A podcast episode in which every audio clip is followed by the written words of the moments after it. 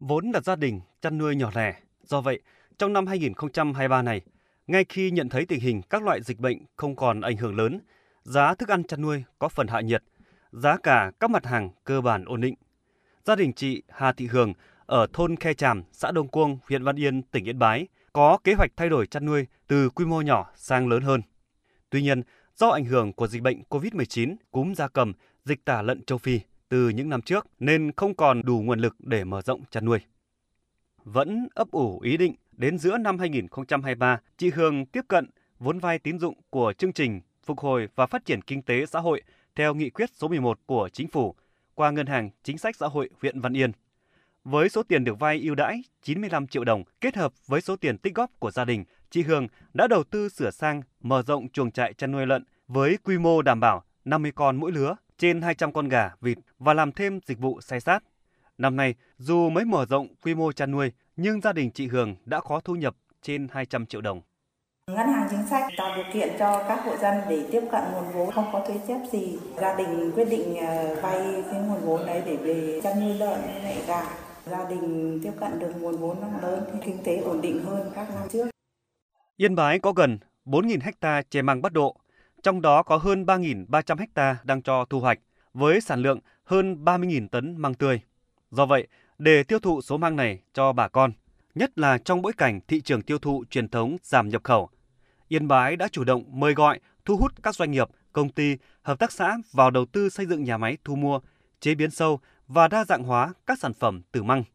Công ty cổ phần Yên Thành Yên Bái là một ví dụ. Trong năm 2023, ngoài tiếp tục ký kết hợp tác với người dân trồng hơn 100 ha măng tre bắt độ, đơn vị còn ký bao tiêu sản phẩm măng của nhiều hộ dân, hợp tác xã, mở rộng quy mô sản xuất.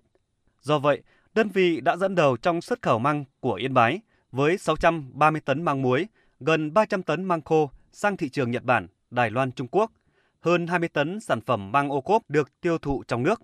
nộp ngân sách hơn 3,3 tỷ đồng và tạo việc làm cho hàng chục lao động địa phương. Ông Nguyễn Đức Dũng, giám đốc công ty cho biết. Công ty thì ký hợp đồng bao tiêu với chu kỳ 20 đến 30 năm với các cái hợp tác xã và có sự bảo trợ của các cấp chính quyền. Các hợp tác xã thì lại ký hợp đồng đầu tư cây giống, phân bón, vật tư rồi các cái chi phí khác với từng hộ nông dân và đồng thời là cam kết bao tiêu sản phẩm cho nông dân với cái giá sàn tối thiểu. Thông thường thì khi đến các cái vụ thu hoạch, cái giá thu mua thực vẫn cao hơn cái giá sàn tương đối thông qua cái hình thức như thế này rất bền vững để nông dân sản xuất ra là yên tâm đã có thị trường tiêu thụ. Chương trình mỗi xã một sản phẩm,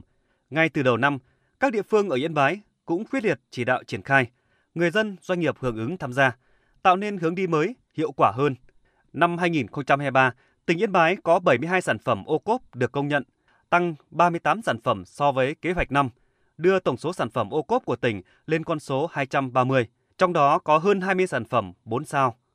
Riêng tại huyện Văn Yên, nơi có hơn 55.000 ha quế, trong năm thêm 6 sản phẩm từ quế được chứng nhận đạt chuẩn ô cốp từ 3 sao trở lên, mang về doanh thu gần 1.000 tỷ đồng cho bà con nhân dân và doanh nghiệp.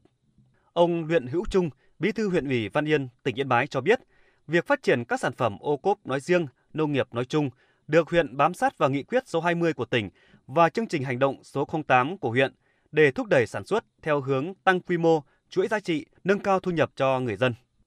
À, huyện đổi mới và phát triển quan hệ sản xuất, tổ chức lại sản xuất ở nông thôn theo à, hướng hình thành các cái doanh nghiệp hợp tác xã để tập trung nguồn lực và phân công sản xuất hợp lý, hiệu quả, hài hòa, lợi ích giữa người dân trực tiếp sản xuất với doanh nghiệp, hợp tác xã, chế biến, phân phối sản phẩm và người tiêu dùng. Phát triển nông nghiệp theo kỳ thu hướng và nhu cầu của thị trường gắn với xây dựng nông thôn mới bền vững. Trong xây dựng nông thôn mới, Yên Bái đã triển khai quyết liệt đồng bộ và có thêm 7 xã được công nhận đạt chuẩn nông thôn mới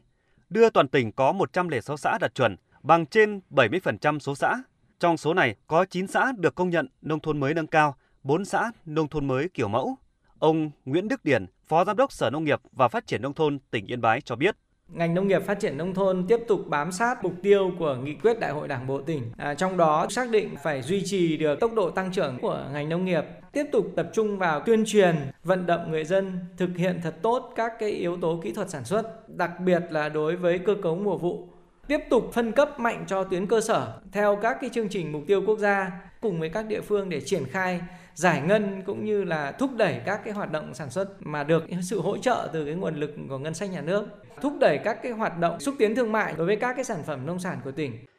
Với sự chủ động, triển khai quyết liệt các giải pháp ngay từ đầu năm, ngành nông nghiệp Yên Bái kỳ vọng sẽ tiếp tục thành công trong năm 2024, là năm quan trọng quyết định thành công các mục tiêu kế hoạch 5 năm 2021-2025 của ngành nông nghiệp nói riêng, nghị quyết Đại hội Đảng bộ tỉnh Yên Bái lần thứ 19 của tỉnh nói chung.